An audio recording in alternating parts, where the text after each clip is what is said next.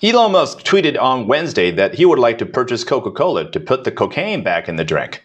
Musk's post came two days after the billionaire acquired Twitter in a $44 billion deal. While Musk's comments about Coca Cola were likely tongue in cheek, they bear some historical truth. According to the National Institute on Drug Abuse, cocaine was legal in 1885 when John Pemberton, a pharmacist from Atlanta, first brewed the drink.